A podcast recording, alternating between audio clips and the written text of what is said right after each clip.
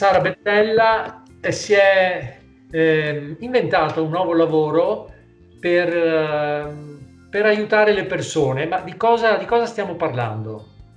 Sì, allora buongiorno intanto Paolo, grazie per um, questa opportunità. Allora sì, io sono da pochi anni approdata a questa nuova professione che è una libera professione che è quella di professional organizer.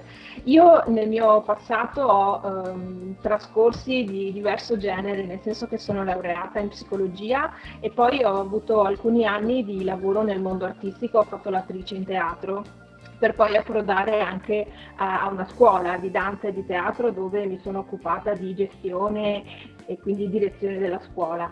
Ehm, in un momento della mia vita in cui ho sentito l'esigenza di fare un cambiamento forte, in cui sentivo che la strada che avevo preso non mi portava in prospettiva eh, agli obiettivi e alle ambizioni che io avevo, ho deciso quindi di fare un cambiamento forte e eh, io ho avuto la, la fortuna di potermi fermare e dedicarmi del tempo per decidere e scegliere quale volevo fosse il mio impegno concreto da quel momento in poi. Riconosco che è una fortuna diciamo, che non tutti hanno. Eh, io ho potuto mm, cogliere tutta la, mm, la positività di quel momento per interrogarmi e scegliere quale fosse la carriera che si adattava maggiormente a me, soprattutto rispondendo alle mie eh, qualità rispondendo alle mie ambizioni, ma anche a, a quelle doti che io sento di avere. Ecco, e io la risposta l'ho trovata appunto nel eh. mondo dell'organizzazione. Io sapevo già dell'esistenza di questa professione e mm, l'avevo incontrata un po' per caso cercando in internet, avevo scoperto appunto l'esistenza di APOI che è l'associazione nazionale di, questi, di questa professione dei professional organizer, però diciamo che all'epoca avevo tenuto queste informazioni un po' in un cassetto della memoria.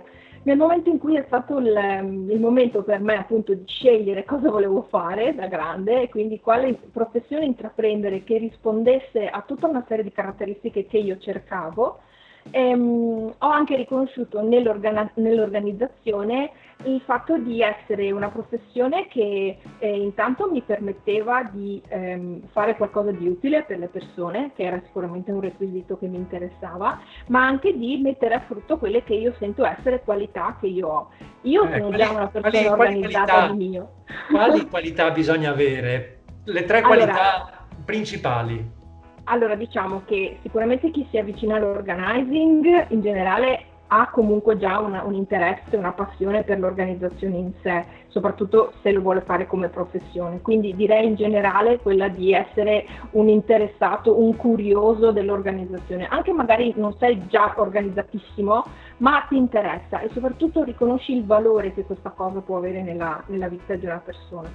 Poi secondo direi sicuramente l'intraprendenza, il fatto che comunque essendo una libera professione che va costruita sotto tutti i suoi aspetti, quindi bisogna essere una persona insomma, attiva, intraprendente, eh, che si dà da fare per, ehm, per concretizzare il tutto.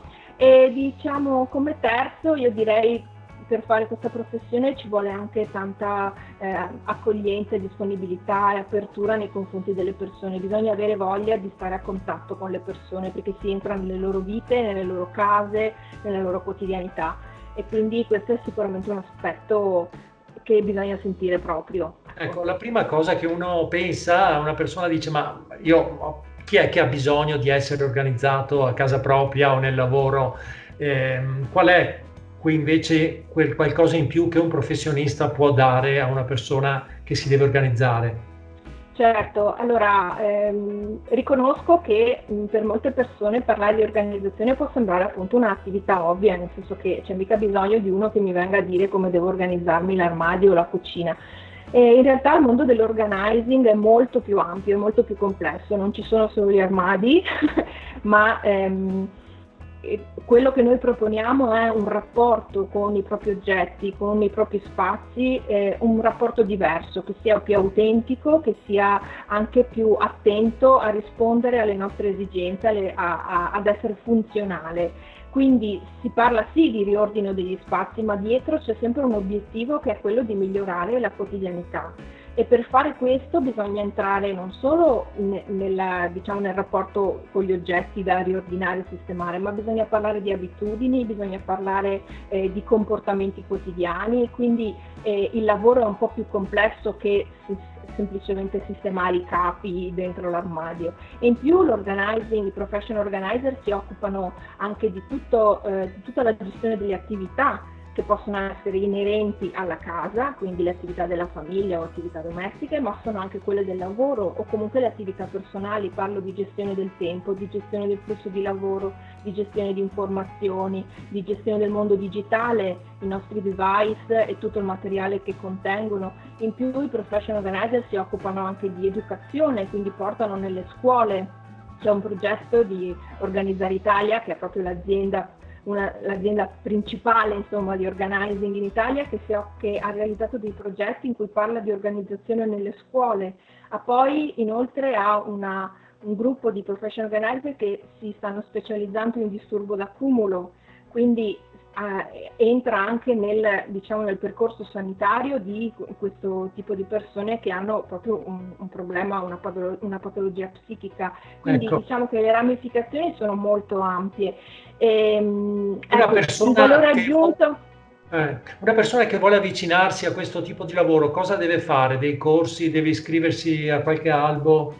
Certo, allora... Ehm, il professional organizing in Italia per adesso non ha un albo, nel senso è una di quelle professioni che sono regolamentate dalla legge 4 del 2013, che appunto regolamenta tutte quelle professioni che non hanno un albo o un ordine, ma sono eh, costituite in associazioni professionali. Quindi APOI è proprio l'associazione professionale dei professional organizers.